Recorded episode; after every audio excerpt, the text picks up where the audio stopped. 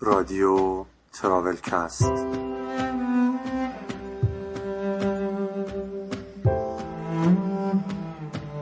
سلام. من مجید قربانی هستم. رادیو تراولکست حاصل تلاش گروه فناوری و گردشگری سیروکوه و قصد داره که به هر جای ممکن و ناممکن سفر کنه اون رو با شما به اشتراک بذاره و تجربیات شما رو گوش کنه. پس با ما همراه باشید.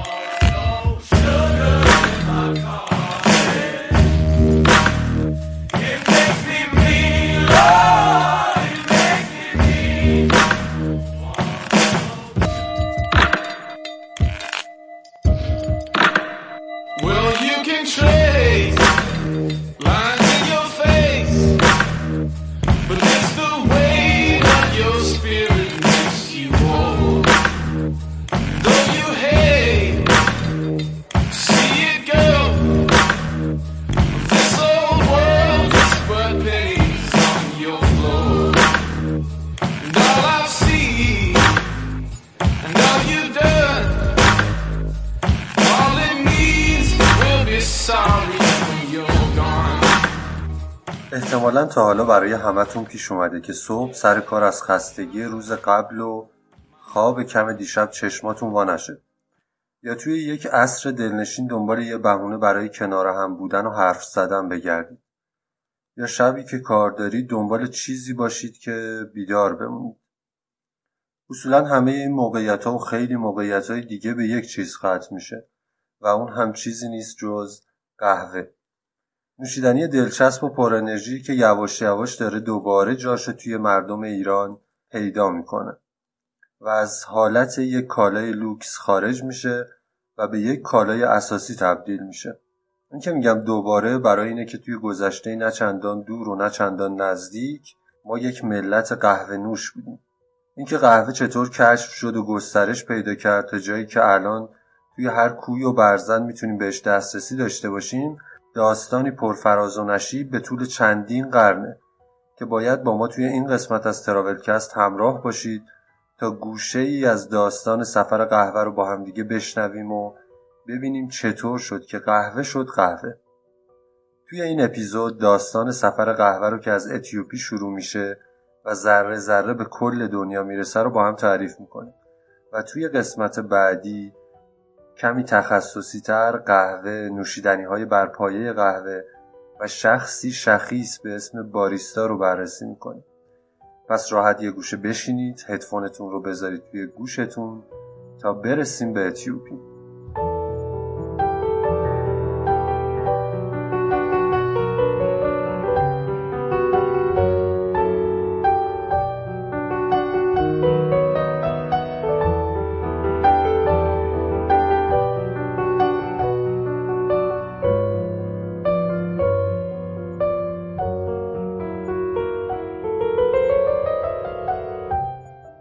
اسپانسر این اپیزود از پادکست شرکت رهاور سلامت آتوریناست برای معرفی اسپانسرمون باید برگردیم به 110 سال قبل یعنی سال 1907 میلادی یا همون 1286 شمسی خودمون.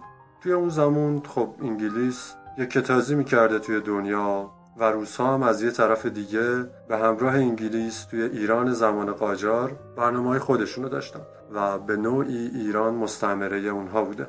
این وسط توی کشور سوئیس توی این سالها مشغول تصویب قانون مدنی حقوقی بودند بانک ملی بر خودشون راه مینداختن و تجارت می‌کردن.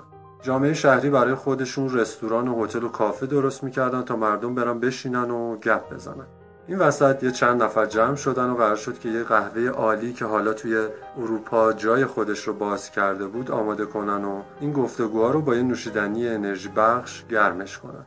خب طبیعتا قهوه که توی سوئیس نبوده. بنابراین راه افتادن اطراف و اکناف دنیا و تحقیقات دامنه‌دار را انداختن تا کارشون رو شروع کنن. چون بالاخره هر دونه قهوه از هر جا که بیاد یه مقدار از خواص آب و هوایی و خاک اون منطقه رو با خودش میاره و پیدا می‌کنه. یه لابراتوار زدن و چند تا محقق و شیمیست گذاشتن تا این مسائل رو بررسی کنن. و اتفاقا یه کافه هم توی شهر لوزان زدن. خلاصه اینکه اومدن و چند تا فرمول اساسی پیدا کردن. که طعم خوب داشته باشه متعادل باشه و از همه مهمتر عوارض منفی توی بدن ایجاد نکنه و اون کاری که قهوه خوب باید انجام بده رو درست انجام بده. اون موقع اصلا بحث speciality و single origin و این چیزها نبود. هدف مشخص بوده تعادل مزه و حس عالی. بعد هم چاشنی سرویس سوئیسی رو اضافه کردن و رفتن سراغ میرجاوه درجه یک. تو این فاصله تکنیک بو دادن قهوه رو هم کامل کردن که توی انتهای پادکست بهش اشاره می‌کنیم.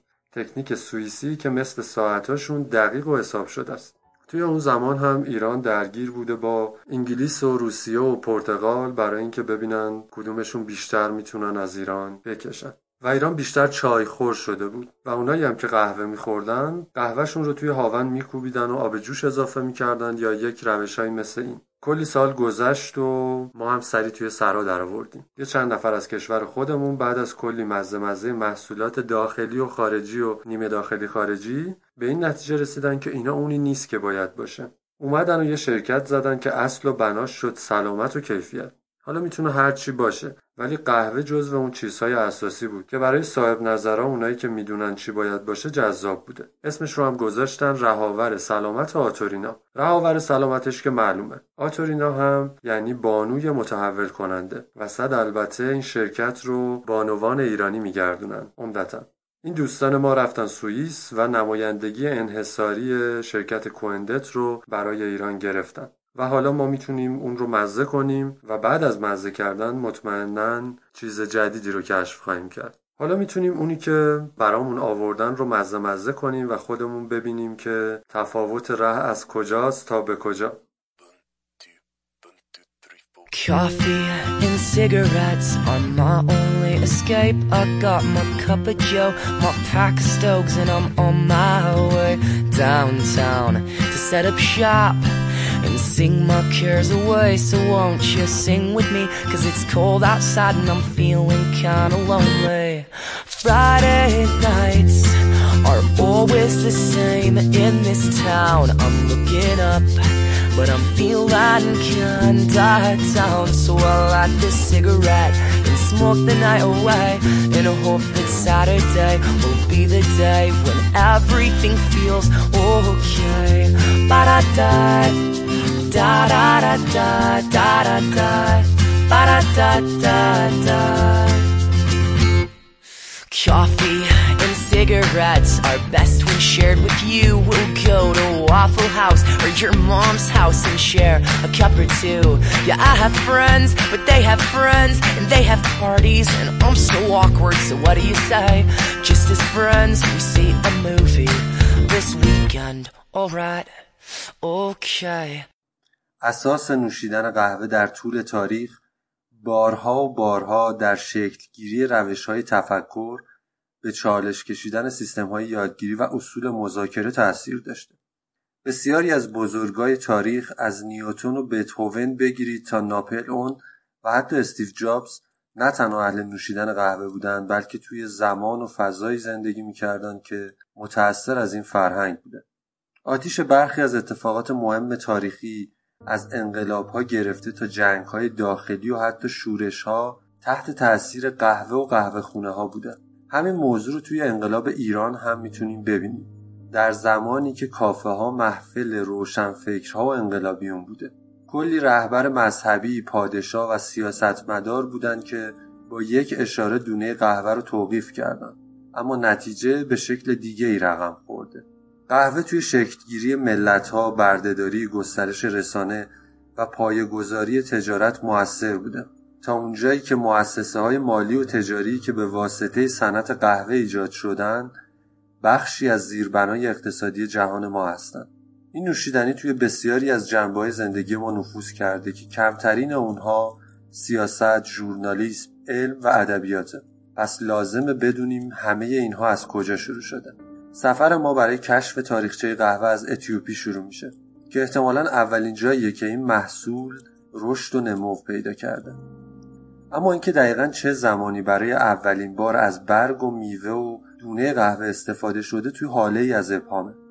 چیزی که ما می‌دونیم اینه که حدود دو هزار سال پیش یک قبیله اوروموی چادرنشین که توی اتیوپی قدیم زندگی می‌کردن یه نوع کیک از برگ و میوه درخت قهوه درست می‌کردن که شبیه آدامس کافئینی بوده و انرژی موقت براشون فراهم می‌کرده. اما این داستان خیلی معتبر نیست. توی قرن پنج میلادی امپراتوری آکسوم که حالا در موردش توضیح میدیم که چی بوده و از کجا اومده بر اتیوپی شمالی و بخش جنوبی مصر حکومت می‌کرده. و احتمال داره که پس از تصرف امپراتوری هیمیار که بخشی از یمن امروزی بوده قهوه وارد یمن شده باشه. توی قرن هفتم میلادی تعاملات سیاسی و فکری بیشتری بین مردم اتیوپی و یمن اتفاق میفته از طرف دیگه گسترش اسلام توی این دوره به نفع تجارت قهوه تموم شده و یکم بعد راه های تجاری اعراب از جمله بندر مخا یا موکا توی ساحل دریای سرخ توی کشور یمن مسئولیت گسترش قهوه توی خاورمیانه رو بر عهده می‌گیره. حالا امپراتوری آکسوم چی بوده؟ این امپراتوری توی قرن چهار پیش از میلاد به شمال شرقی آفریقا از جمله اتیوپی حکومت می‌کرده. امپراتوری آکسومید از نظر بعضیا همون سرزمین ملکه سباه که توی داستان حضرت سلیمان شنیدیم و احتمالا باعث رشد و توسعه و تکامل آفریقای شمالی بوده که بعدا اریتره امروزی شمال اتیوپی، یمن، جنوب عربستان و شمال سودان رو در بر گرفته. این امپراتوری الفبای مخصوص خودش رو داشته، اهرام و ستونهای بزرگی رو بنا کرده که هرم اوبلیسک اگر درست گفته باشم از اون جمله است و همچنان هم پاورجاست. در ضمن این امپراتوری اولین امپراتوری هم بوده که مسیحی شدن و دو مورد جزو دلایل سقوط این امپراتوری ذکر شده که یکی انزوای اقتصادیش به دلیل گسترش حکومت و تمدن اسلامی بوده و دلیل دوم تغییرات آب و هوایی بوده که الگوی سیلاب رود نیل رو تغییر دادن. ای ساربان ای من کجا؟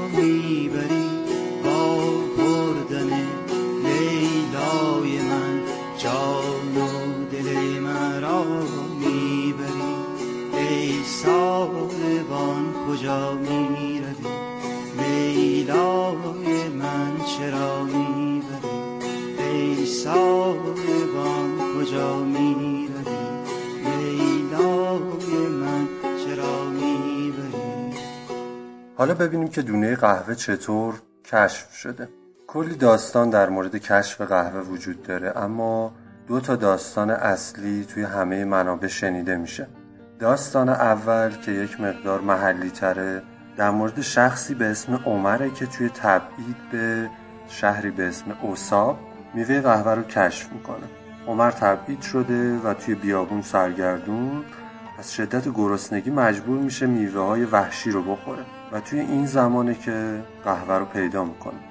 به دلیل سفتی و ترخی دونه های سبز قهوه تصمیم می‌گیره اون رو به شیوه بقیه غلات توی آتیش برشته کنه. دونه های بوداده که حالا تردتر شدن رو توی آب میپزه و از نوشیدنی و خوراک به دست اومده می‌خوره و متوجه میشه که چقدر انرژی گرفته و بی شده. اما داستان اصلی یک افسانه است. در مورد یک چوپان به اسم کلدی توی اتیوپی. تعریف شده که کلدی توی قرن یازدهم میلادی یه روز بزهاش رو برای چرا می‌بره توی مرتب و می‌بینه که وقتی بزها از میوه و برگ یک گیاه می‌خورن خیلی انرژی پیدا می‌کنن و بالا پایین میپرن. خودش هم یک مقدار از اون میوه گیاه می‌خوره و می‌بینه که خب کلی انرژی گرفت. یک مقدار از میوه و شاخه و برگ و اینها رو می‌کنه از روی درخت و با خودش می‌بره به شهر پیش صوفی محلی شهرشون. و داستان رو برای صوفی تعریف می‌کنه. صوفی بهش میگه که این گیاه خوبی نیست و اون رو توی آتیش میندازه. البته اینجا هم دو تا داستان وجود داره که صوفی میوه ها رو توی آتیش میندازه و شب آتیش باعث میشه که اون میوه ها بوداده بشن و بعد اونها رو بر میداره خورد می‌کنه و با آب دم میاره و اولین بار نوشیدنی قهوه رو استفاده می‌کنه. ولی یه داستان دیگه میگه که بعد از کلی آزمون و خطا صوفیای اون منطقه فهمیدن که چجوری باید از دونه قهوه استفاده کنن. در هر صورت تا مدتهای مدیدی استفاده از دونه های قهوه برای عموم ممنوع بوده و نمیذاشتن کسی استفاده کنه. در عوض صوفیا توی مراسم مذهبیشون برای بیدار موندن و عبادت کردن از اون استفاده می‌کردن. گفته میشه که بعد از یه مدت مردم قبیله گالا میوه اون رو با روغنای حیوانی مخلوط می‌کردن و متوجه می‌شدن که چقدر انرژی خفنی داره. گفته میشه که سالها بعد یعنی توی حدود قرن دوازده میلادی اولین بار قهوه به شکل یک نوشیدنی توی اتیوپی مصرف شده که این برمیگرده به داستان آزمون و خطای صوفیا کم کم قهوه تبدیل به یک کالای تجاری میشه و رهبرای سرزمین های عرب صادرات دونه های بارور رو ممنوع می‌کنن. مثل همین داستان رو برای کرمای ابریشم توی چین شنیدیم که توی داستان مارکوپولو تعریف شده. توی سده 17 میلادی یک زائر به اسم بابا بودان مقداری از بذر قابل کشت اون رو قاچاق می‌کنه و می‌بره هند. اما این دونه قهوه توی سال 1616 توسط تجار هلندی راهش رو از طریق همین بندر موکا توی یمن به اروپا باز می‌کنه. حالا اینکه دقیقا از چه راههایی و در چه سالهایی قهوه به اروپا و آمریکا می‌رسه رو در ادامه پادکست به تفضیل بهتون میگم.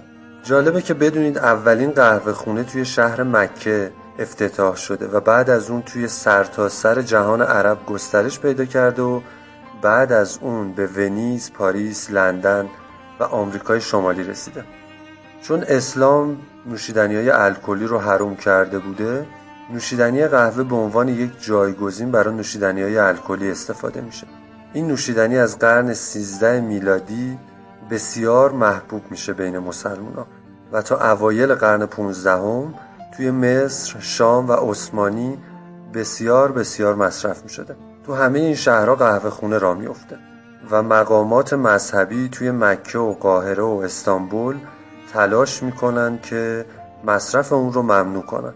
کلی شیخ کلی مدت نشستن بر سر شباهت اثرات قهوه و الکل با همدیگه بحث فراوان کردن. بعضیشون به این اشاره می‌کردن که دست به دست کردن قوری قهوه بیشباهت به دست به دست کردن پیاله شراب نیست. از اون طرف قهوه خونه ها یک نهاد جدید بودن که مردا توی اون جمع می شدن و صحبت می کردن شعر می خوندن و بازیهایی مثل تخت نرد و شطرنج انجام می‌دادن و به یک مرکز برای تجمع متفکرها تبدیل شده بوده و به نوعی یک رقیب برای مسجد به عنوان محل ملاقات تلقی می شده. بعضی از اون عالمای دینی می‌گفتن که قهوه خونه ها از میکده ها هم بدترن و مقامات دولتی هم متوجه شده بودن که این اماکن می‌تونه تبدیل به یک لونه فتنه بشه. با این حال همه تلاش ها برای ممنوعیت مصرف قهوه حتی با وجود صدور و حکم اعدام توی دوره سلطان مراد چهارم به مدت 17 سال از 1623 میلادی شکست خورده. نهایتا همه عالمای دینی به این نتیجه رسیدن که آقا مصرف قهوه حلاله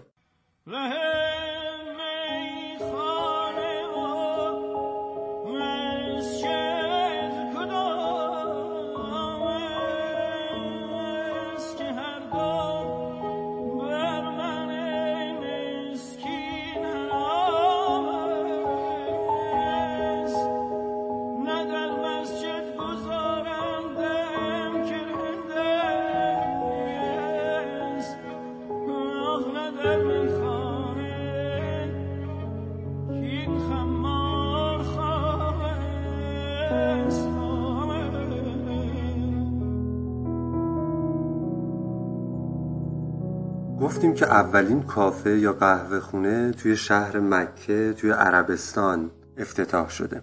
بعد از اتیوپی دونه های قهوه توی قرن چهاردهم به شبه جزیره عربستان می‌رسن. مردم این کشور اولش مثل دستورالعمل مردم اتیوپی دونه قهوه رو استفاده می‌کردن. اما بعد از یک مدت پرورش و رشد درخت قهوه توی شهرهای یمن آغاز میشه. یمن به دلیل آب و هوای حاره‌ای و شرجیش مکان بسیار مناسبی برای کاشت و پرورش قهوه بوده.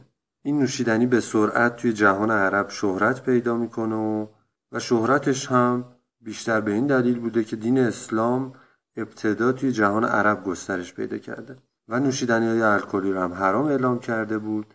به همین دلیل قهوه جایگزین شراب شد.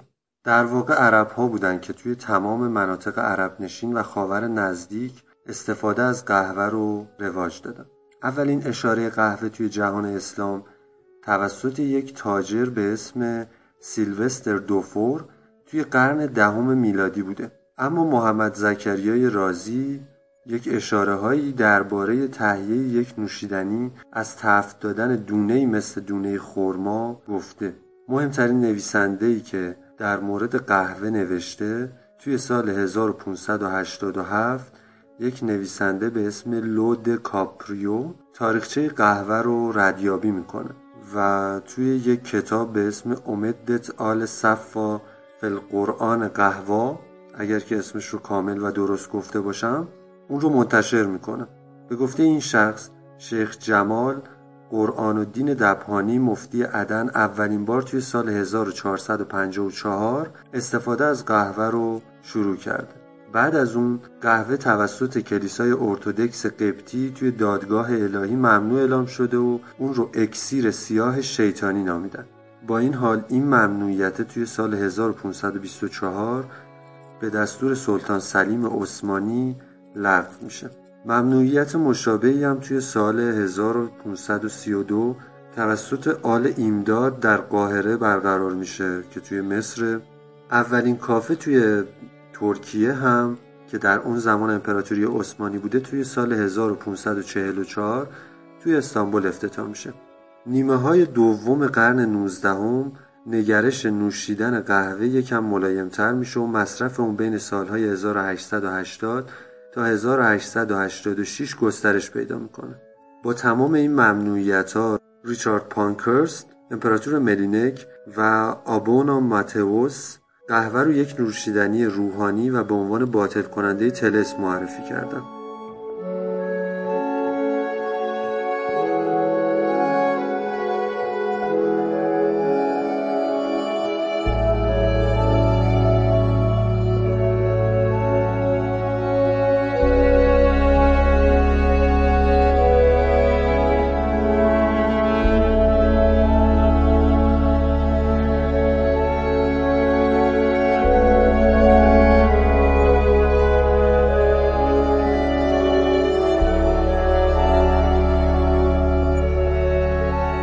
عرب ها نوبت به ترکیه می‌رسه. پادشاه ترکیه توی قرن 15 هم علاقه خیلی زیادی به انواع نوشیدنی داشته و قهوه هم یکی از نوشیدنی های مورد علاقش بوده. در اصل قهوه ترکی که امروز بسیار معروفه از قصر این پادشاه توی استانبول شروع شده. اونها قهوه رو مانند قهوه های ترک امروزی تهیه می‌کردن با این تفاوت که قهوه به جای اجاق روی آتیش مستقیم تهیه می شده قهوه ابتدا توی قصر سلطان مصرف می شده و بعد از اون به تدریج توی امارت ها و عمدتا توسط افراد ثروتمند ترکیه مصرف می شده این قضیه مصرف قهوه اول توسط اشرافزاده ها و آدم های پولدار رو توی بقیه نقاط دنیا هم می‌تونیم ببینیم که بعد در ادامه بهش می‌رسیم. قهوه از اونجای بین مردم ترکیه گسترش پیدا می‌کنه که کافه ها افتتاح میشن. اولین کافه به نام کیواهان توی منطقه تاهتاکال افتتاح میشه و بعد از اون روند تأسیس کافه توی تمام شهرهای ترکیه به سرعت افزایش پیدا می‌کنه. مردم یواش یواش کافه رو جزی از فرهنگ خودشون قبول می‌کنن و روز خودشون رو با خوندن کتاب و شعر و نوشیدن قهوه توی قهوه خونه ها سپری می‌کنن. Biri vardı çoktan izi kaldı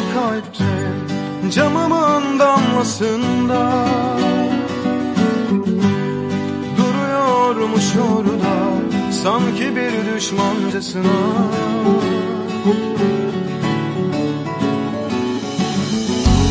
Sevemez misin?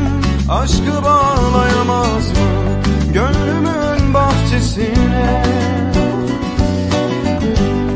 Kanadın kırıldı bak Yağmurum ol ya yüzüne. Tükendim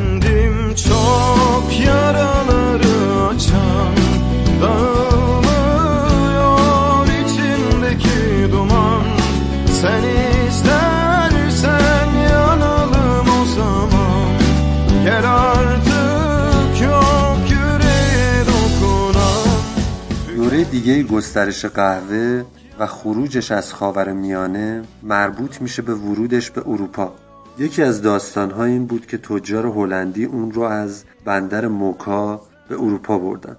اما یک داستان دیگه هم وجود داره که به لطف تلاش های و مسافرهای اروپایی که به استانبول سفر می‌کردن قهوه توی اروپا و به تدریج توی سراسر دنیا گسترش پیدا می‌کنه. اولین مردمی که توی اروپا قهوه میل کردن ونیزیا بودن. بازرگانه ونیزی توی سال 1615 به استانبول رفتن و بعد از آشنا شدن با قهوه اون رو برای فروش به ونیز بردن. توی استانبول اولاش قهوه به وسیله دست فروش توی خیابون فروخته می‌شد. اما یواش یواش مغازه های قهوه فروشی و کافه ها راه افتادن و خیلی از مردم از جمله هنرمندا و روشنفکرها و دانشجوها راحت به قهوه دسترسی پیدا می‌کردن از اینجای پادکست به بعد یک مقدار تعداد سالهایی که گفته میشه زیاده. من از این بابت عذرخواهی می‌کنم ولی خب می‌خوام که خیلی داستان کامل باشه و چیزی رو جا نذاریم. مسافرهایی که به استانبول می‌رفتن و از طعم خوب قهوه میچشیدن توی نامه هایی که به دوستاشون توی شهر مارسی میفرستادن از قهوه صحبت می‌کردند و این باعث شده بود که یک شوق و ذوق بین مردم مارسی برای تست کردن قهوه به وجود بیاد. سفیر وقت فرانسه آدمی به اسم مانسیر دلارو این امکان رو برای مردم مارسی فراهم کرد و باعث شد که قهوه به فرانسه برسه. اولین کافه مارسی توی سال 1671 تأسیس شد.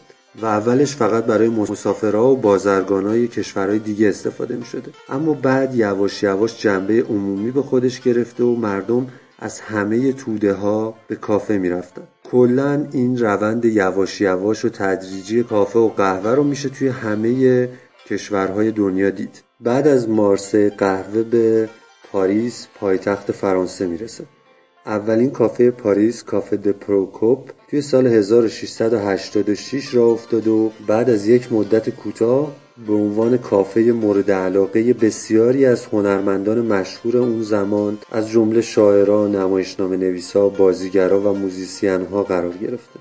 بعد از این کافه کم کم تو همه جای شهر می‌شد کافه ها رو پیدا کرد. آشنایی مردم انگلیس با قهوه هم به سال 1637 برمیگرده یعنی پیش از فرانسه توی این سال یک فرد ترک قهوه رو می‌بره به شهر آکسفورد توی جنوب شرقی انگلیس و سریع بین دانشجوها و استادای این شهر محبوب میشه و اونها باشگاه قهوه آکسفورد رو پایگذاری می‌کنن. اولین کافی شاپ آکسفورد اسمش آنجله و توی سال 1650 یعنی 13 سال بعد از ورود قهوه به آکسفورد راه اندازی میشه.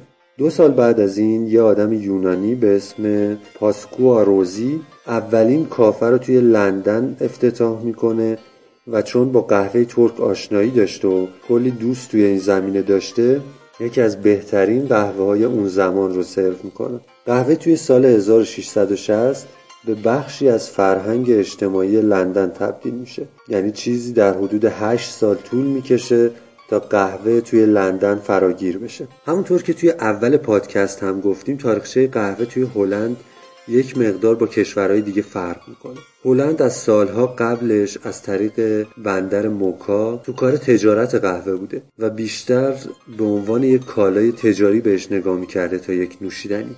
بعد از اینکه هلند قهوه رو از بندر موکا توی یمن وارد هلند می‌کنه شروع می‌کنه فرهنگ قهوه و کاشت قهوه رو توی مستعمره هاش گسترش میده. و توی سال 1699 توی جزیره جاوا پرورش قهوه رو شروع می‌کنه. و دوازده سال بعد نخستین دونه های قهوه جاوایی رو توی بازار آمستردام میفروشه.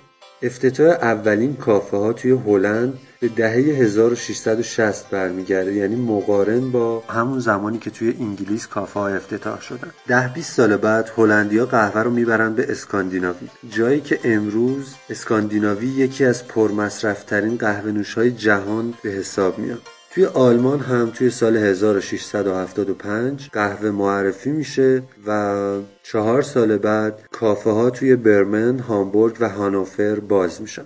طبق معمول نوشیدن قهوه توی آلمان اول به طبقه اشراف زاده ها رسیده و بعد توی ابتدای قرن 18 هم مردم تونستن اون رو استفاده کنن. در کنار کافه د پروکوپ که توی پاریس افتتاح شد یکی از معروفترین و قدیمیترین کافه ها توی اروپا به نام کافه باوم مربوط به شهر لایپزیگ آلمانه که توی سال 1694 افتتاح شده. همزمان با همه این اتفاقات توی سال 1668 قهوه وارد آمریکا میشه و 28 سال بعد توی شهر نیویورک اولین کافه به اسم The King's Arms افتتاح میشه. توی قرن 17 و 18 میلادی مصرف قهوه توی آمریکا شروع به رواج پیدا کردن می‌کنه و مردم برای اینکه قهوه بخورن یا این رو توی خونه درست می‌کنن یا میرن کافه.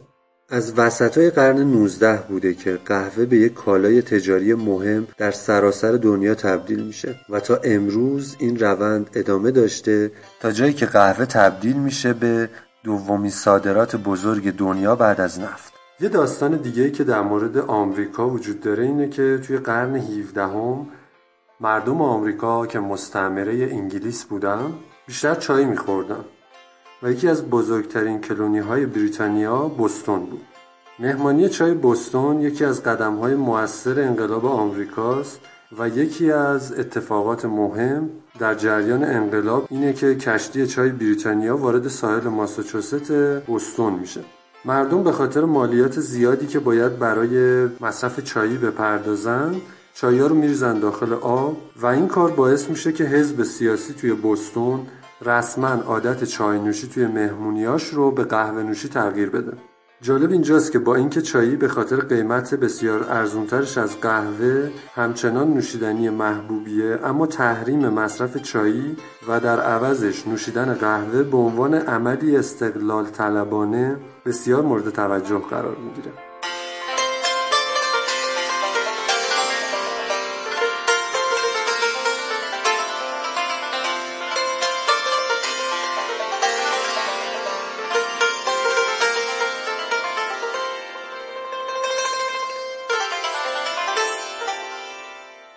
اما قهوه به همین سادگی ها هم رواج پیدا نکرد. توی سال 1511 میلادی قهوه توی مکه حرام اعلام شد. عقیده اونایی که حرام کردن این بود که نوشیدن قهوه موجب تحریک افکار میشه. علاوه بر اون بهونه برای دور هم جمع شدن افراد و احتمالا گروه های ضد حکومت توی قهوه خونه ها همینطور استفاده از قهوه توی مراسم صوفیان برای بیدار موندن هم موجب شده بود که یک جبهگیری نسبت به این داشته باشن توی ایتالیا توی قرن 16 هم که پای قهوه به اروپا رسیده بود روحانی های مسیحی اون رو شیطانی خوندن و کمر همت به تحریم اون بستن اما پاپ کلمنت هشتم وقتی که یک قهوه خوب و دلپذیر براش درست کردن اون رو نوشید و بعد از اون گفتش که چه کاریه که این نوشیدنی دلپذیر دست مسلمون ها باشه. و دستور داد که اون رو گسترش بدن و حتی معتقد بود که قهوه باید غسل تعمید داده بشه. همین چراغ سبز روحانیون و از همه مهمتر پاپ کلمنت هشتم بود که باعث فراگیر شدن قهوه خونه ها تو سرتاسر سر اروپا شد. توی سوئد توی سال 1746 این محکومیت قهوه گریبانش رو گرفت. حاکمیت اون موقع حتی تجهیزات و متعلقات قهوه رو هم ممنوع اعلام کرده بود. و مامورای دولتی فنجونها و ظروف قهوه رو مصادره می‌کردن. اسم حاکم اون موقع شاه گستاو سوم بود که دستور داده بود محکومین به مرگ قبل از اجرای حکم حتما باید قهوه بنوشن. این یه مجازاتی بوده که برای محکوما لذت بخش بوده و برای دکترها کسالت بار. توی سال 1777 میلادی هم فردریک کبیر پادشاه پروسیا بیانیه‌ای صادر می‌کنه و توی اون مدعی میشه که آبجو به قهوه برتری داره. خرید و فروش آبجو توی اون زمان در اختیار خانواده سلطنتی بوده و کاهش مصرف اون موجب خالی موندن خزانه دولتی شده بود. پادشاه به این بهونه که مصرف بالای قهوه توی کشور و به طبع اون واردات قهوه سبز باعث خروج ارز میشه هر گونه خرید و فروش و واردات اون رو ابتدا ممنوع کرده بود و بعد از اون بعد از رفع ممنوعیت مالیات خیلی سنگینی روش بسته بود بعد فردریک کبیر یک بیانیه داده که میگه بسیاری از پیروزی های این کشور در جنگ ها به خاطر این بوده که سربازان آبجو مصرف می کردند و اگر به جای آن قهوه می نوشیدند ابدا این پیروزی ها حاصل نمی شده است. اما شاید جالبترین مورد این تحریم ها توی قرن هفدهم توی ترکیه در زمان سلطان مراد چهارم اتفاق افتاده که حالا کمی قبلتر بهش اشاره کردیم ولی بنا به حکم دربار قهوه نوشان از ترس مجازات سلطان قهوه مصرف نمی‌کردند. این سلطان ترک چنان مصمم بود با قهوه مبارزه کنه که خود شبانه و مخفیانه با شمشیر و قدارش توی شهر استانبول راه میافتاد و مردم رو کنترل می‌کرد تا مبادا قهوه بخورن. البته از اون طرف اونایی که قهوه خور بودن یواشکی قهوهشون رو مزه مزه می‌کردن. جانشین سلطان مراد چهارم همچین یه ذره مدارای بیشتری داشت. مجازات قانون شکنیشون برای بار اول تحمل ضربه با چماق بود و اگر برای بار دوم دوباره این کار تکرار می‌شد داخل یک کیسه چرمی میذاشتنش و مینداختنش توی رودخونه. اما با این حال باز هم همچنان مردم قهوهشون رو میخوردن. تا جایی که حتی جلوی چشم جلاده حکومتی هم دست از مصرف قهوه نکشیدن. بعدها که دونه های قهوه به اروپا رسید پزشکا هم جلوی اون وایستادن و اعلام کردن که این ماده مایع مغزی نخار رو خشک می‌کنه و آدم رو فلج می‌کنه. شاید بدترین دعوا سر قهوه مربوط باشه به دادخواست زنان علیه قهوه که توی سال 1674 توی انگلیس چاپ شد. یک بیانیه 6 صفحه‌ای که پر از استعارات ادبی غلیظ بود و مدعی این می‌شد که قهوه باعث تمام ضعف‌ها، ناتوانایی‌های جنسی و لاغریه. تو یکی از پاراگرافاش اومده که مصرف این نوشیدنی تازه مد شده مکروه کافر پسند که نامش را گذاشتند قهوه شوهران ما را عقیم و بی سمر می کند.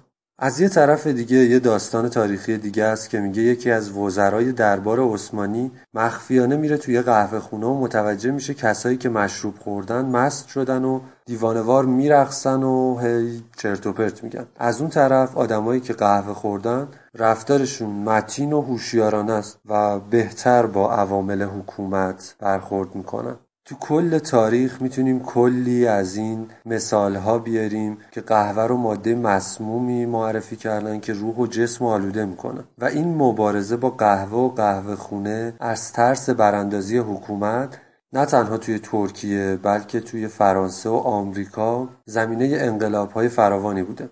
یه مورد دیگه توی انگلیس هم این بوده که چارلز دوم دستور داده بود که قهوه خونه ها رو ببندن. چون فهمیده بود که قهوه خونه ها می‌تونن فضای فتنه انگیزی علیه اون درست کنن. اما توی یازده روز انقدر با واکنش پوند مواجه شد که مجبور شد دستورش رو پس بگیره.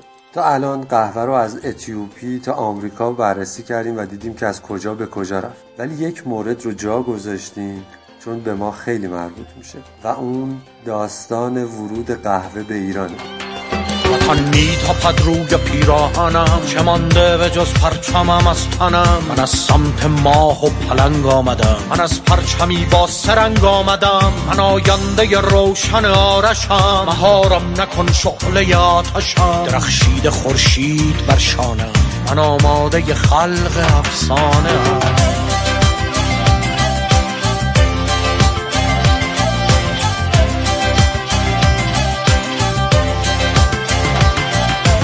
نسل دلهای بارانیم من اهل رفاقت به آسانیم پر از کوچه های چراغانیم تو اهل کجایی؟ من ایرانیم. همونطور که توی اپیزود هفتم اشاره کردیم اولین قهوه خونه ها توی ایران در زمان شاه تحماس توی شهر قزوین افتتاح میشه. اما شروع جدیش از زمان انتقال پایتخت از قزوین به سپاهان یا همون اصفهانه. و البته تو زمان شاه عباس اول. توی ایران حضور قهوه با ویژگی های فرهنگی و مکانی گره شدید خورد. تا جایی که بیش از قهوه قهوه خونه ها اهمیت دارند و قهوه یک بهونه است برای در کنار هم بودن ایرانیان البته حضور قهوه و چای توی یه زمانهای اینقدر با همدیگه درگیرن که نمیشه جداگونه بررسیشون کرد و حتی بعد از کم شدن مصرف قهوه توی ایران اسم قهوه خونه روی چایخونه های ایرانی تا همین الان باقی میمونه. توی کتاب های تاریخی اومده که قهوه خونه توی ایران در دوره صفویه و سلطنت شاه عباس اول در شهر اصفهان به وجود اومد معماری قهوه خونه ها توی شهرهای مختلف ایران تحت تأثیر ویژگی های ساختمان ها و فرهنگ ساکنان اون شهر و نیازهای اونها بوده. مثلا توی تهران قهوه خونه ها یک فضای سرباز با حوض و باغچه داشتن که آب جوب خیابون یا قنات توی اون جاری بوده و ازش رد می شده. قهوه خونه ها محل نشست و برخاست اشخاص مختلف به خصوص اهل فرهنگ و شاعران و البته اشراف بوده که می‌رفتن اونجا حالا قهوه میخوردن و آبگوشت این وسط کلی هم تفریح توی قهوه خونه ها جاری بوده. مثل نقالی، شاهنامه خونی، شعرخونی، برنامه های موسیقی و رقص و آواز و نمایش روحوزی و کلی برنامه دیگه.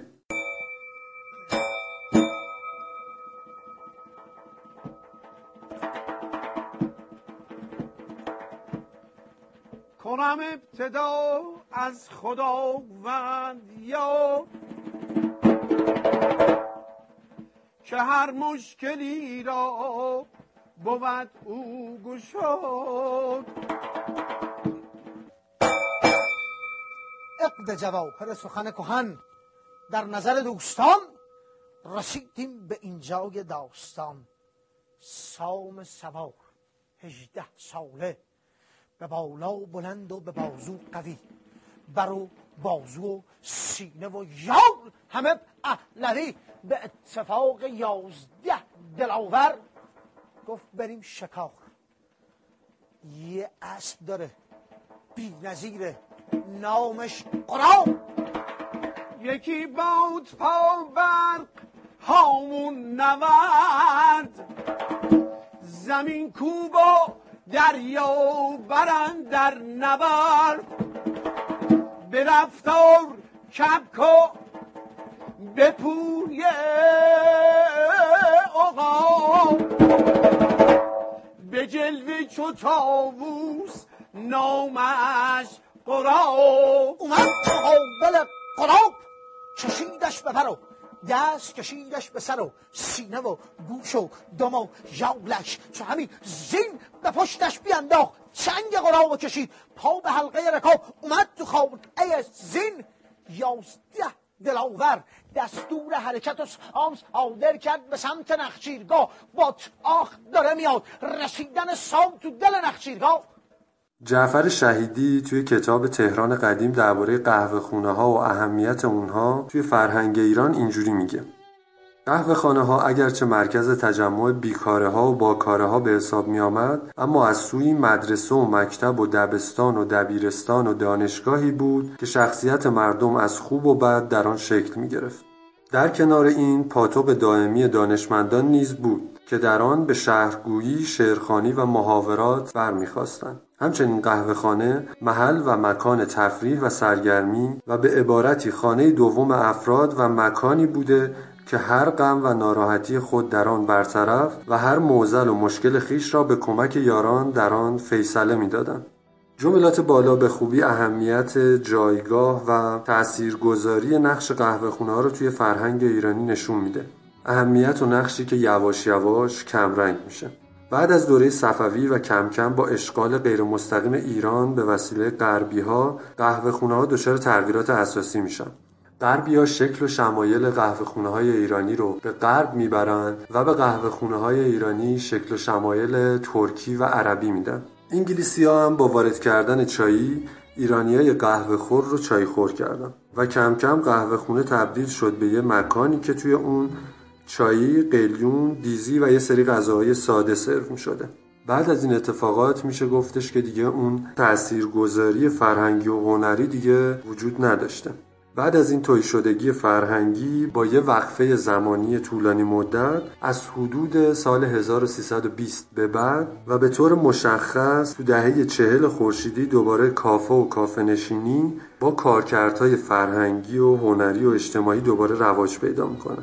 کلی از هنرمندها و نویسنده ها و روشنفکرها مثل صادق هدایت پاتوقشون توی این کافه ها بوده که معروفترین این کافه ها هم روزنوار، فردوسی، کانتیننتال، نادری، پرنده آبی و ماسکوت بودن. در حال حاضر به نوشیدنی های مثل چای و قهوه نمیشه تنها به عنوان کالا و سمبل انقلاب مصرفگرایی نگاه کرد. ولی میشه رد پای اونها رو توی مذهب، سلامت، مراتب اجتماعی و حتی امور سیاسی پیدا کرد. اما جایگاه ایران توی این وسط کجاست؟ با اینکه الان جزو کشورهای چاینوش دنیا حساب میشه.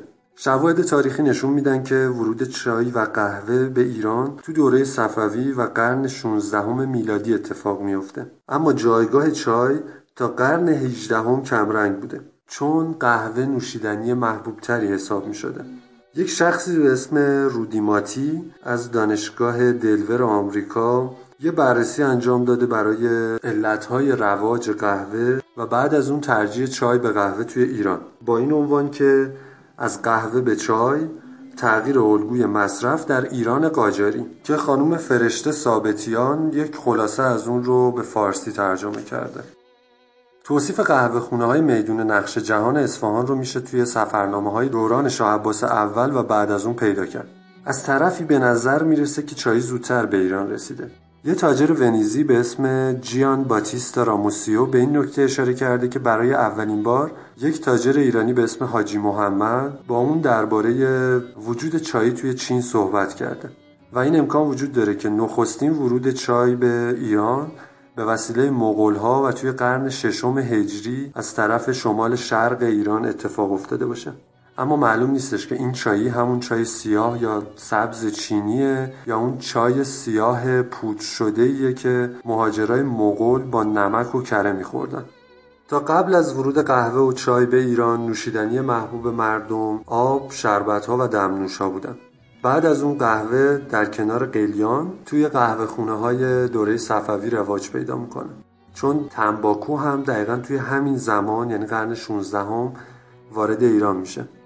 کلی اشارات تاریخی به وجود قهوه خونه ها و شکل و شمایلش توی دوره صفوی وجود داره. ولی فقط تعداد کمی به نوشیدن چایی توی همومای عمومی اشاره کردن. اما توی قرن 17 هم مخالفت ها و نصیحت ها شروع میشه. یه رساله وجود داره که تأثیرات روانی نوشیدن قهوه رو مشابه با مصرف تریاک می‌دونه. علمای شیعه اون زمان قهوه رو در ردیف مسکرات و مسکننده های مثل شراب قرار میدن و بعد فرهنگ های به وجود اومده توی قهوه خونه ها که مردهای جوون آواز میخوندن و میرقصیدن رو نکوهش کردن این مخالفت ها باعث شد که قهوه خونه ها تعطیل بشه ولی دلیل اصلیشون حضور صوفیا توی قهوه خونه ها بوده که توی مراسم شعرخونی و نقالی خودشون مشروعیت حکومت رو زیر سوال می بردن. بعد از بسته شدن قهوه خونه ها قهوه همچنان توی محافل خونگی استفاده می شده. حمله محمود افغان و بعدش گرفتن اصفهان باعث فروپاشی سلطنت صفوی میشه و اثرات منفی هم روی تغییر مسیر تجاری و توان مالی مردم ایران می‌ذاره که همین موضوع باعث افزایش قیمت قهوه و در نتیجه کاهش قدرت خرید مردم میشه یه جهانگرد فرانسوی به اسم جی ای اولیور قهوه خونه های بعد از صفویه رو محقر، نازیبا و کم تعداد توصیف می‌کنه این در حالیه که توی سفرنامه های پیشین مثل پاوارنیا و شاردن قهوه خونه های صفوی مکان های عمومی بزرگ و خوشگل و ترتمیز بودن که زندگی توی اونها جریان داشته و اتفاقات اجتماعی و تفریحات جمعی هر روز و هر روز توی اونها اتفاق می افتاده. الیور به این نکته هم اشاره می‌کنه که مردم به جای قهوه همچنان قلیونه رو استفاده می‌کنن و شربت و سکنجبین به هم دیگه تعارف می‌کنن. یه سری شرخشناسای دیگه هم بودن مثل جیمز موریه و هارفورد جونز که گفتن بعد از حمله محمود افغان دیگه از اون مغازه های پر رونق توی میدون نقش جهان اثری نبوده و در بیشتر مغازه ها رو گل گرفتن. این روند توی سفرنامه های اروپایی ها ادامه پیدا می‌کنه تا نیمه قرن 19 هم و دیگه هیچ اثری از قهوه خونه ها توی سفرنامه ها نمی‌بینیم. دهه 1860 زمانیه که اولین چایخونه با قلیون، سماور روسی و ظروف چایخوری آلمانی و انگلیسی توی روستاهای اطراف مشهد و نیشابور پیداش میشه. صندلی من و تو با دو استکان کافیست. برای عشق همین گوش از جهان کافیست. بتاب و آبم کن مثل ظهر تابستان. آتش بده که مرا سایبان کافیست. دو روز عمر من تو اگر چه محدود است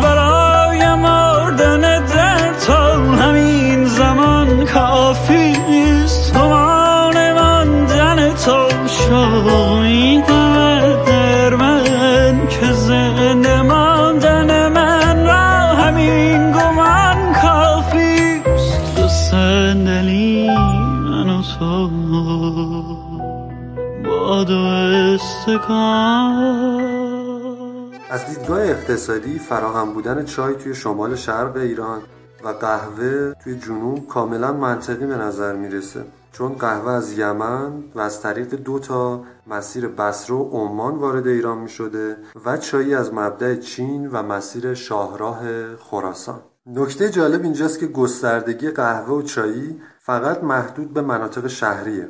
به گزارش جیمز فریز توی سال 1820 توی گیلان و مازندران چای نایاب میشه و مقدار کم اون به قیمتهای خیلی زیاد فروخته می‌شده. این در حالیه که بسیاری از مردم حتی اسم قهوه رو هم نشنیده بودن. 20 سال بعد از این خانهای این مناطق از مهماناشون با چای پذیرایی می‌کردن اما همچنان چایخونه و قهوه خونه توی مکانهای عمومی حداقل توی اون قسمت وجود نداشته. مرز ورودی چای ترکمنستان و شهر استراباد یا همون گرگان امروزی بوده ولی ترکمنا تنها از دستاورد خودشون استفاده می‌کردن و بجز شکر چیز دیگه ای نمیخریدن. بنابراین نوشیدن قهوه و چایی بین اونها مرسوم نبوده. اما عوضش دوغ میخوردن که هم همراه غذا هم موقعی که قلیون میکشیدن به همدیگه تعارف می‌کردن. توی برنامه غذایی جمعیت های اشایری ایران مثل بختیاری ها هم نشونه ای از چای و قهوه پیدا نمیشه. تقریبا از نیمه قرن 19 هم چای جای خودش رو توی صبحانه ایرانی ها باز می‌کنه و توی بسیاری از سفرنامه ها میشه به نوشیدن چایی توی محافل و مهمونی ها اشاره کرد. بعضی این گسترش چایی رو به یه هدیه نسبت میدن که به عباس میرزای ولیعهد داده شده و چند تا بسته چایی بیشتر نبوده. فریدون آدمیت تاریخنگار ایرانی محبوبیت چایی رو با واردات سماور روسی توی زمان امیر کبیر مرتبط می‌دونه.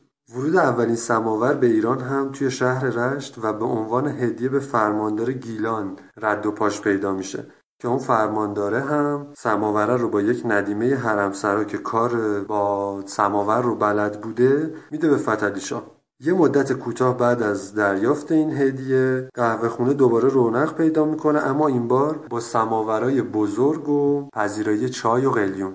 رودی ماتی همونی که گفتیم اون مقاله رو توی آمریکا نوشته میگه که ایرانیا قهوه رو بدون شکر میخوردن. اما چایی نوشیدنی بود که همیشه همراه با قند یا نبات مصرف می‌شد. و چون ایرانی ها طعم شیرین رو بیشتر دوست داشتن و فراوانی قند و شکر هم تو ایران بوده عملا نوشیدنی چای از قهوه سبقت می‌گیره و بیشتر بین مردم مصرف می‌شده.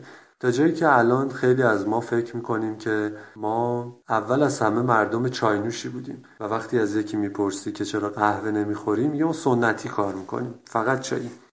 علاوه بر همه اینها اهمیت پیدا کردن چای توی جوامع انگلیسی و هلندی به عنوان یه نوشیدنی سالمتر و همینطور نشون دهنده مقام اجتماعی بالاتر تو ایران هم تاثیرگذار بوده.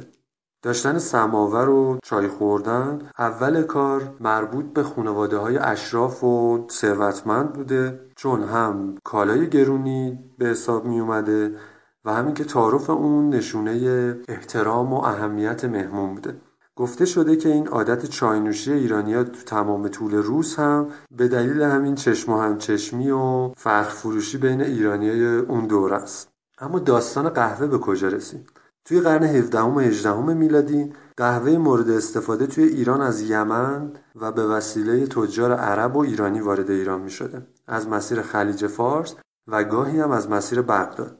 کمپانی هند شرقی که خب ما یه قسمتی از مستعمره چند تا کشور بودیم و اینا همش سر ایران دعوا داشتن تلاش می‌کنه تا مبدع واردات رو به جزیره جاوا تغییر بده اما این یه تغییر کوتاه مدت بوده و دوباره برمیگرده به حالت طبیعیش از یه طرف دیگه هم چایی از چین و بنگال از مسیر بخارا و خراسان وارد ایران می شده. باور عمومی این بوده که بازار چایی تو دست روساست. اما در واقع تاجرای ارمنی و گرجی بودن که چایی رو از فستیوالای لایپزیگ توی آلمان وارد ایران می‌کردن. یه مدت بعد مسیر روسیه واردات چای مسیرش رو به ترکیه تغییر میده. اون هم توی دوره‌ای که دولت عثمانی تجارتش رو افزایش میده و تسهیلات تجارت کالا رو فراهم می‌کنه. یه مسیر دیگه برای چای از سمت انگلیس بوده که بعد از معاهده تجاری بین ایران و انگلیس این مسیر به طرف هندوستان و خلیج فارس تغییر پیدا می‌کنه. دست آخر میشه نتیجه گرفت که فقدان یه سیستم تجاری منظم از طرف دولت مرکزی ایران تغییر مسیرهای تجاری و بعد تحت تاثیر بودن ایرانی ها نسبت به فرهنگ های وارداتی باعث میشه که تغییر ذائقه مردم از قهوه به چای اتفاق بیفته. حالا یکم دیگه دوباره برگردیم عقب. اونجوری که توی منابع تاریخی اومده و اول هم اشاره شد اینه که قهوه خونه توی ایران از زمان شاه تحماسب رواج پیدا می‌کنه. اما مشهورترین اونها توی زمان نوه شاه تحماسب یعنی شاه عباس بزرگ یا همون شاه عباس اول دیده شده.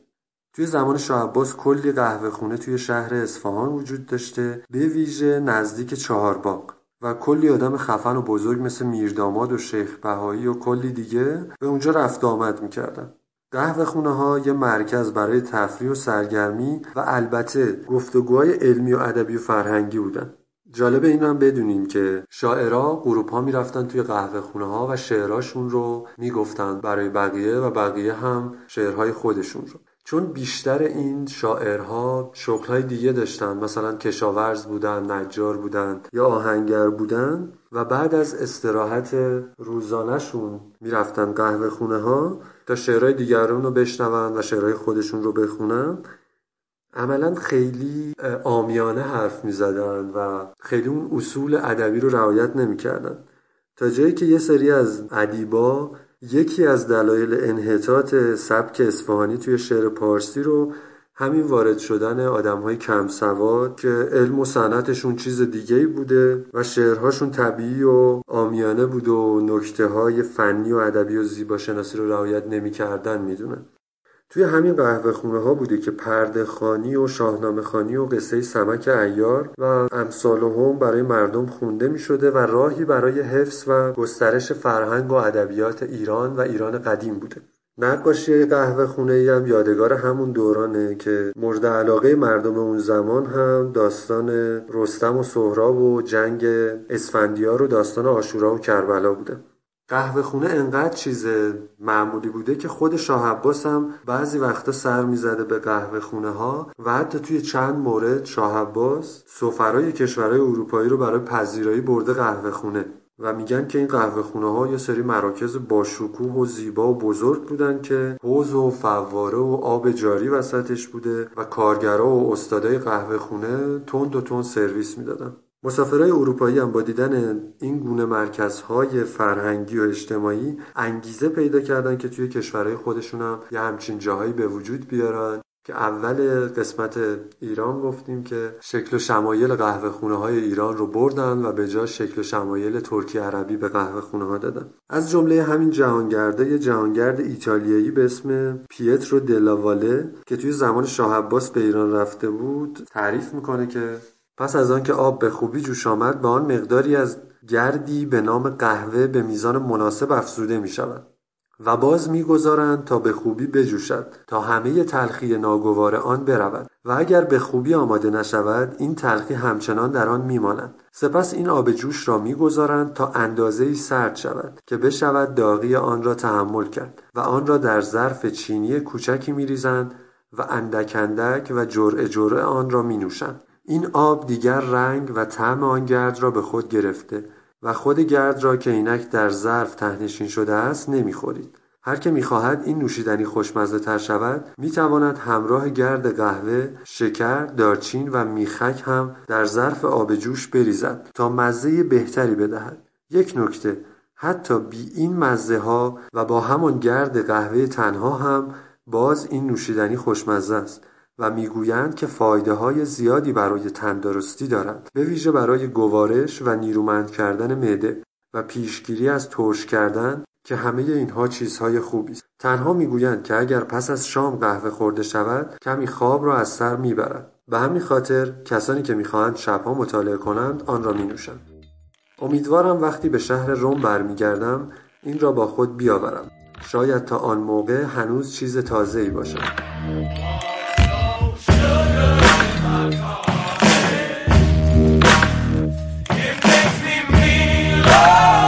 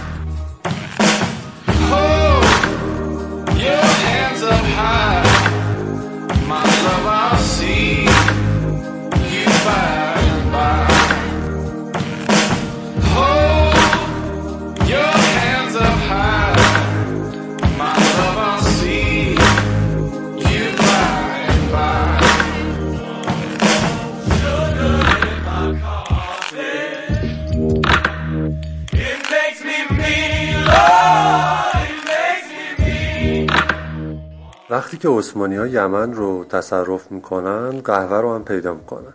یکم بعد از این دوران قهوه طی یک مراسمی همه روزه مصرف می‌شده و این مصرف قهوه تبدیل به یک مناسک هویتی شده.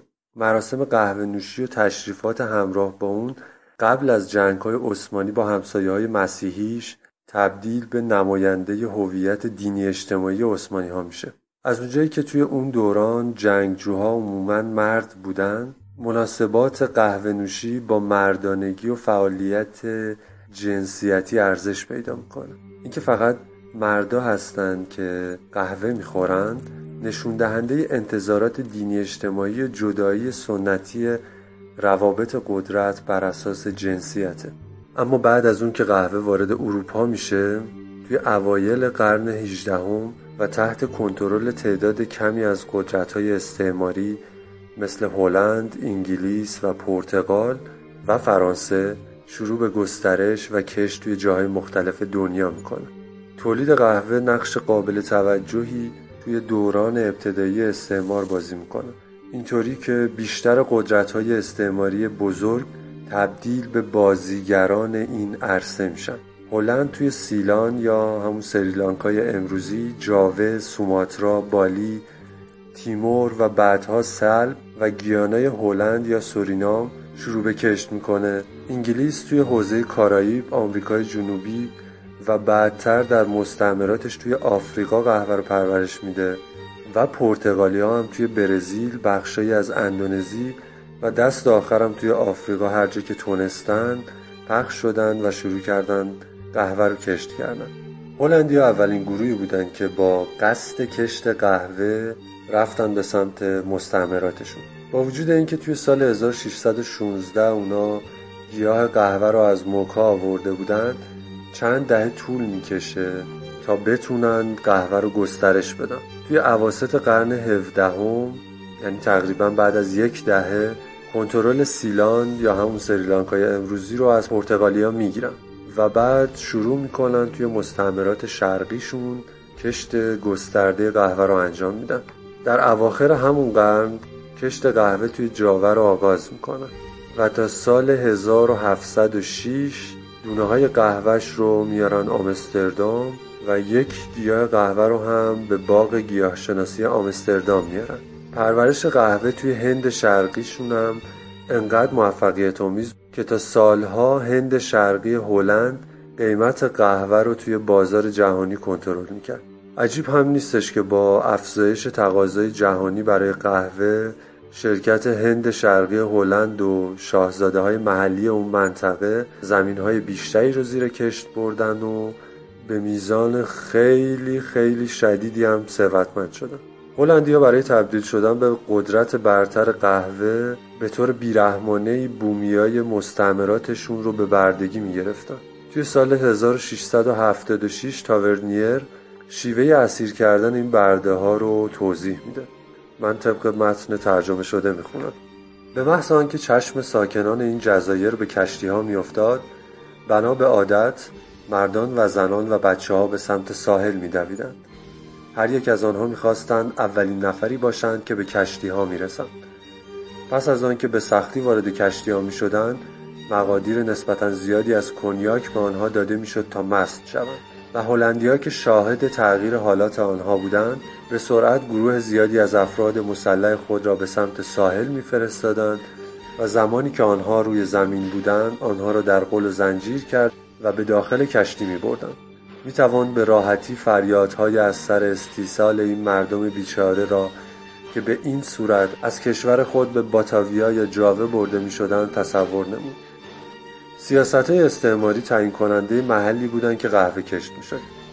گیاه قهوه‌ای که توی یکی از باغ‌های گیاهشناسی سلطنتی فرانسه است به گونه والد بیشتر قهوه هایی تبدیل شد که توی هند غربی و آمریکا میشه پیدا کرد ولی وقتی توی داستان ها نگاه می‌کنی یه داستان تکراری رو میشه پیدا کرد که به عنوان افسانه پیریزی منشأ دنیای جدید قهوه ازش اسم برده میشه. توی سال 1714 شهردار آمستردام یک بوته قهوه رو به عنوان هدیه به لویی چهاردهم میده. در واقع این بوته قهوه یکی از اولاد اون اولین گیاه هلندی بوده که تو سال 1706 از جاوه به آمستردام آورده میشه. و بعد این گیاه توی باغ گیاهان پاریس کاشته میشه.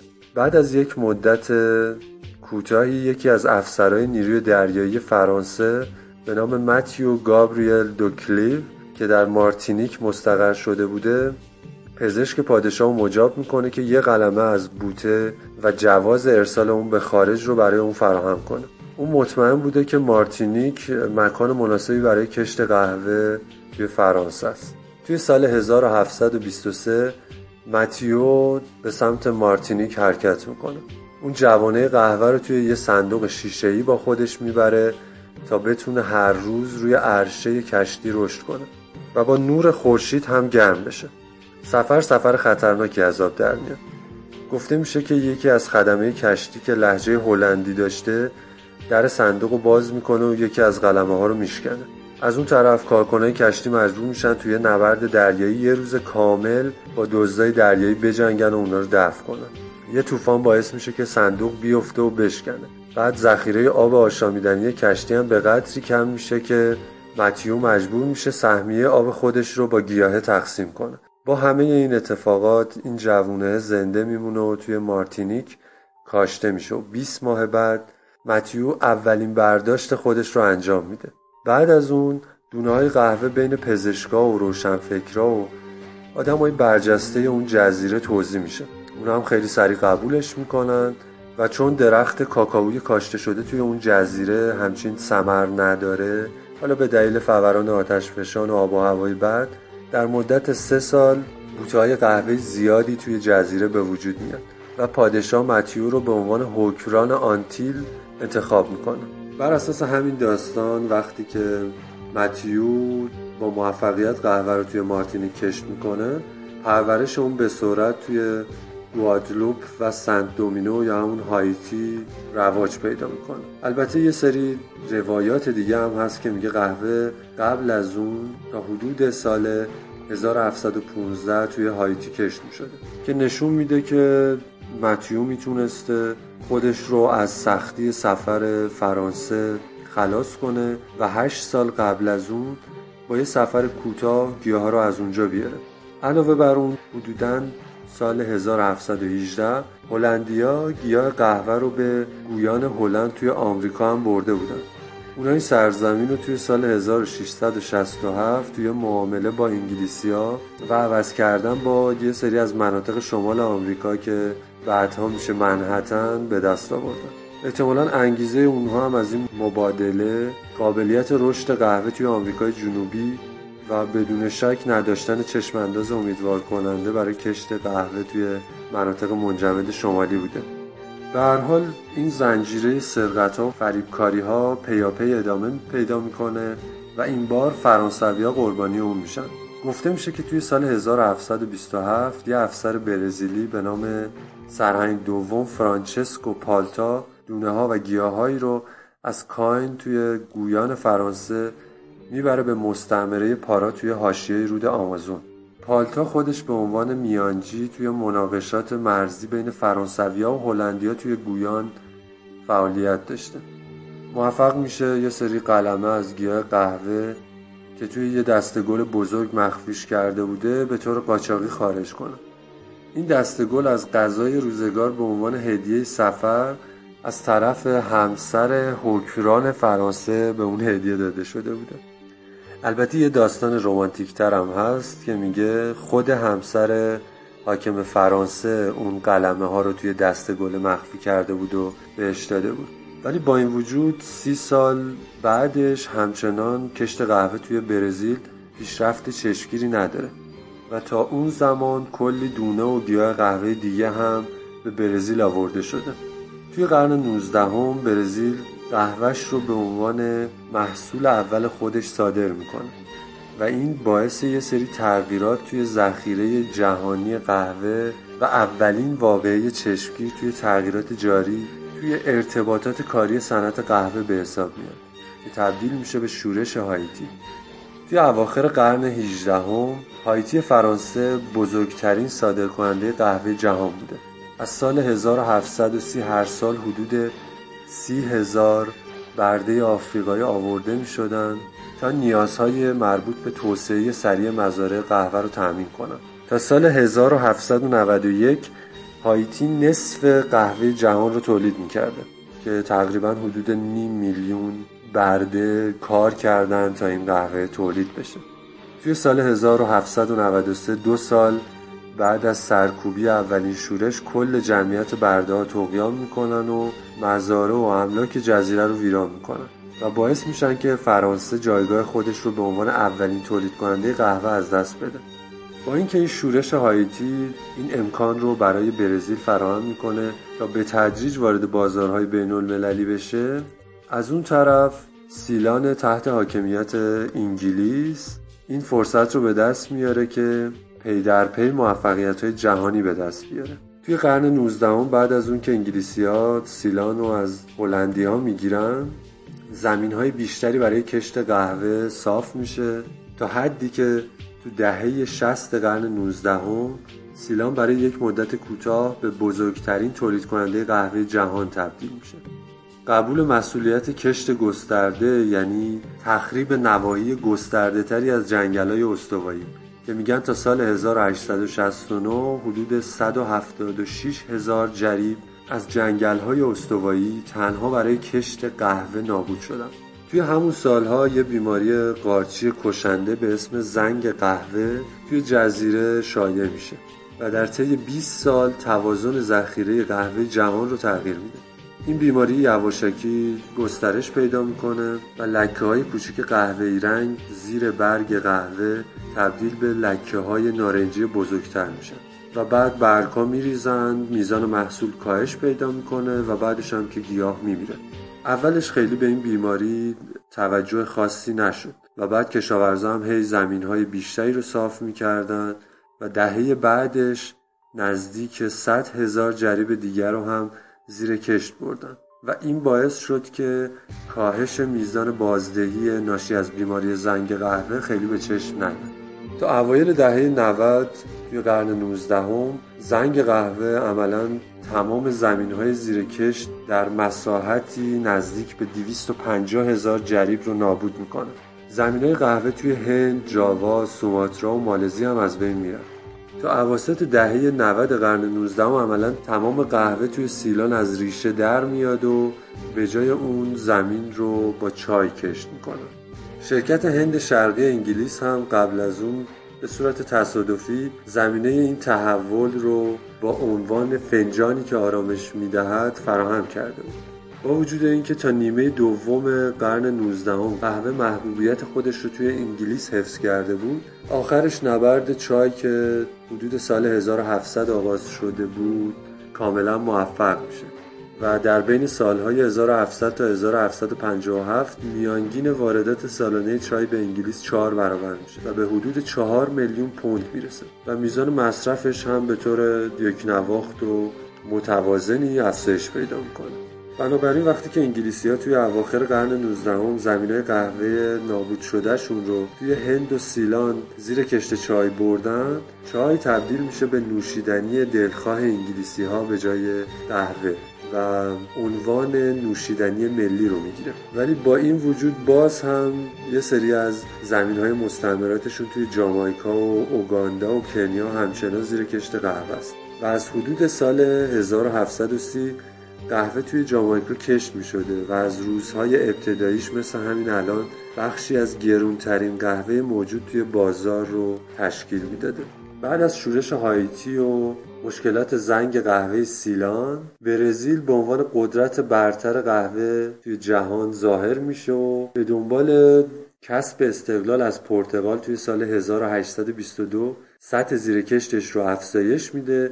و تولیدش رو به ساو پائولو منتقل می‌کنه که بعدا مشخص میشه که چه منطقه ایدئالی برای کشت قهوه بوده. تا اواسط قرن 19 برزیل نصف 294 هزار تن قهوه جهان رو تولید می‌کرده و برای اولین بار از زمانی که هلندیا کنترل تجارت قهوه رو از عربا گرفتن تولید کننده عمده یک مستعمره نبوده. هرچند نشونه های ارتباطات استعماری بین تولید کننده و مصرف کننده قهوه همچنان تا امروز پاورجاست تا شروع قرن بیستم تولید سالانه جهان به یک میلیون تن می‌رسه که سه چهارم اون رو برزیل تولید می‌کنه. بعد برزیل خودش رو توی جایگاهی می‌بینه که قادر سیاست های صادر کننده های نخستین قهوه رو تکرار کنه و یک کارتل بزرگ قهوه در مقیاسی شروع می‌کنه که همه اون چیزی که عرب ها با ظهور دوران اولیه قهوه به اون دست پیدا کردن رو تحت شعا قرار میده.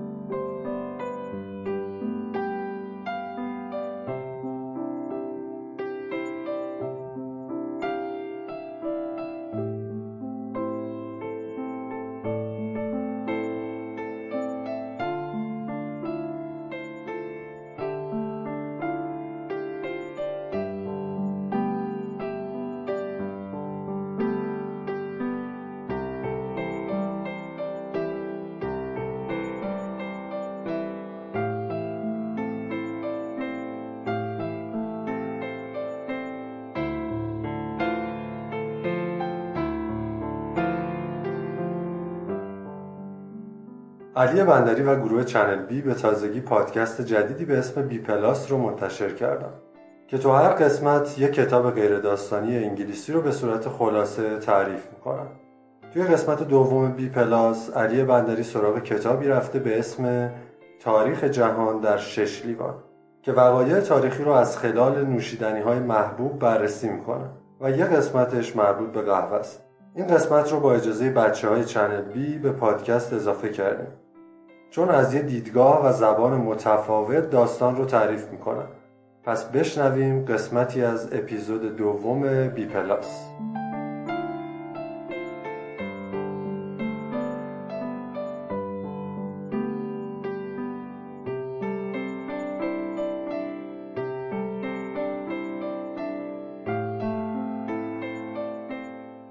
اولین نوشیدنی گیم چنجری که در قرون وسطا اونم خیلی گسترش پیدا کرد قهوه بود.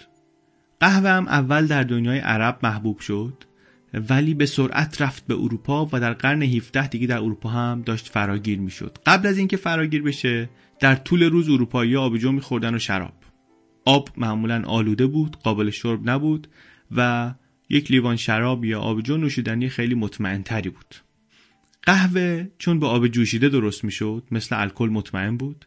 و کسایی که نمی‌خواستن در طول روز تحت تاثیر الکل باشن مثلا دانشمند بودن تاجر بودن کارمند بودن روشنفکر بودن اینا قهوه رو ترجیح دادن. بجز این این هم بود که قهوه بهشون انرژی می‌داد صبح کمک می‌کرد که سرحال بشن راحت بیدار بشن از این حرفا. برای همین قهوه خونه ها جای میخانه ها رو گرفتن در جامعه و کم کم شدن مرکز گفتگوهای سیاسی و مناظره های سیاسی و آکادمیک و اولین قهوه خونه های انگلیس در عواسط قرن 17 شروع شدن درست شدن. بعد جاشون هم فرق می‌کرد اصلا حال و هواشون هم فرق می‌کرد. برخلاف این می‌خونه ها که جاهای تاریک و داغون و چرکی بودن قهوه خونه ها نور خوب داشتن میز و صندلی ترتمیز مرتب داشتن. بعد آدمای کار درستی تجار می‌رفتن اونجا آکادمیسیانا می‌رفتن متفکران سیاسی می‌رفتن اونجا. اینا می‌گفتن آقا محیط روشنفکری روشنتر از می‌خونه است میریم اونجا. و این آدما رو جذب کردن. در نتیجه خیلی زود قهوه خانه ها شدن یک پاتوقی برای بحث های سیاسی. می‌رفتن آدم ها اونجا و قهوه میخوردن و بحث می‌کردن و اینا.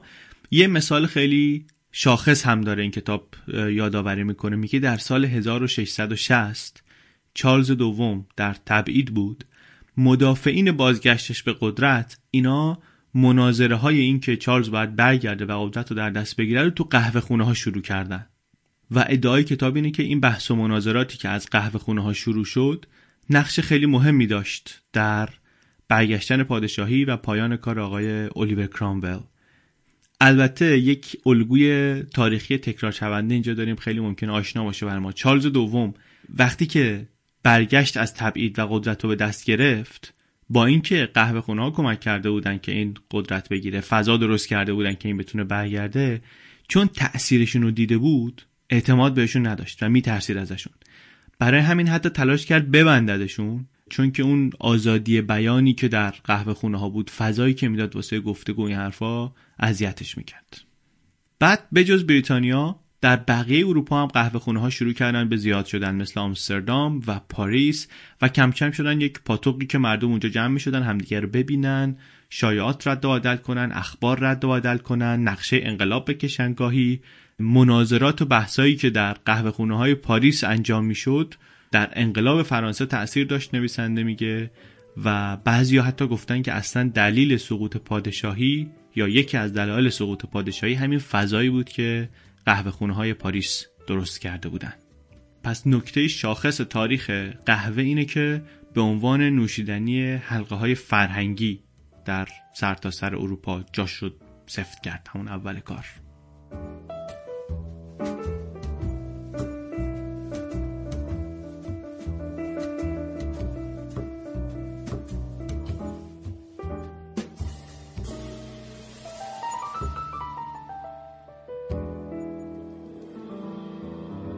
اسپانسر این اپیزود از پادکست شرکت رهاور سلامت آتورینا بود که نمایندگی انحصاری قهوه کوندت سوئیس رو داره.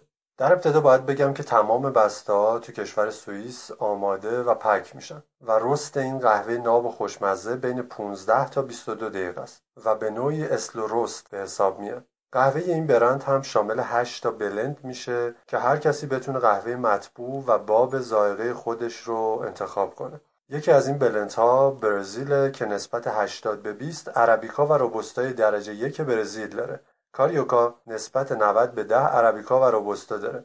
و حالت روغنی و طعم میوه‌ای قهوه که بهش میگن آجیلی یا میوه‌ای رو همراه خودش داره. بلند بعدی اسمش گورمته با 100 درصد عربیکا و رست مدیوم. و مناسب افرادیه که می‌خوان قهوه ملایمتری رو نوش جان کنن. این رو هم بگم که هیچ کدوم از بلندها ترش نیستن و هر کدوم تلخی خاص خودشون رو دارن. blend select هم medium roast ه و فرقش با gourmet توی غلظت و body بالاتریه که داره.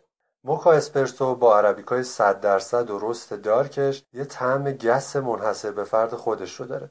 این رو هم اضافه کنم که این برند certificate و bio inspect داره و قهوه ارگانیک به حساب میاد. و به هیچ عنوان موقع نوشیدن قهوه از ریفلاکس معده و تپش قلب و عوارض جانبی که توی قهوه معمولی هست خبری نیست و قهوه نقش سرحال و fresh کننده رو داره بدون اینکه آسیبی وارد کنه. بیومکس هاولار هم یک بلند 100 درصد ارگانیکه با یه سری دونه شاهکار که همشون خشک و ماتن. توی رست این قهوه اصلا از روغن و اسانس و هیچ ماده اضافه دیگه استفاده نشده و هرچی هست خود قهوه است. 110 ساله که کوندت سوئیس رسپی خودش رو داره و این ملانژ منحصر به فرد خودشونه که طعم این قهوه رو خاص و بی‌نظیر کرده. شرکت رهاور سلامت آتورینا هم این برند سالم، خالص و خاص رو به صورت قانونی و انحصاری به ایران وارد می‌کنه و صداقت و سلامت رو سرلوحه کارش قرار داده. پس فقط کافیه که یک بار طعم قهوه کوندت رو بچشید و عاشقش بشید و به شعار شرکت برسید که میگه When you love coffee برای ارتباط با شرکت و اطلاع از سایر محصولات و طریقه سفارش هم می‌تونید به سایت اونها به آدرس atorinohealth.com سر بزنید و قهوه خوب رو از خودتون دریغ نکنید.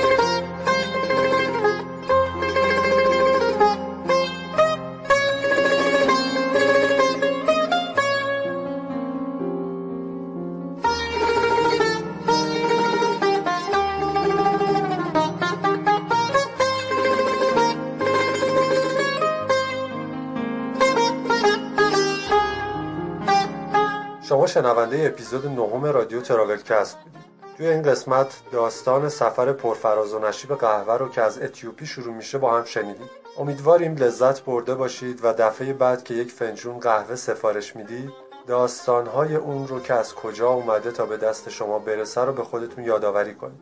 توی اپیزود بعدی برای تکمیل داستان قهوه خود قهوه انواعش و شخصی به اسم باریستا رو کنکاش می‌کنیم. منتظر نظراتتون هستیم و اگر پادکست رو دوست داشتید اون رو با دوستانتون هم به اشتراک بگذارید. تراولکست رو می‌تونید از سیروکو، بیپتونز، تهران پادکست، شنوتو و کانال تلگرام و همچنین اپلیکیشن های پادکستی گوش کنید. دلتون شاد و زندگیتون پر از سفر یا حق.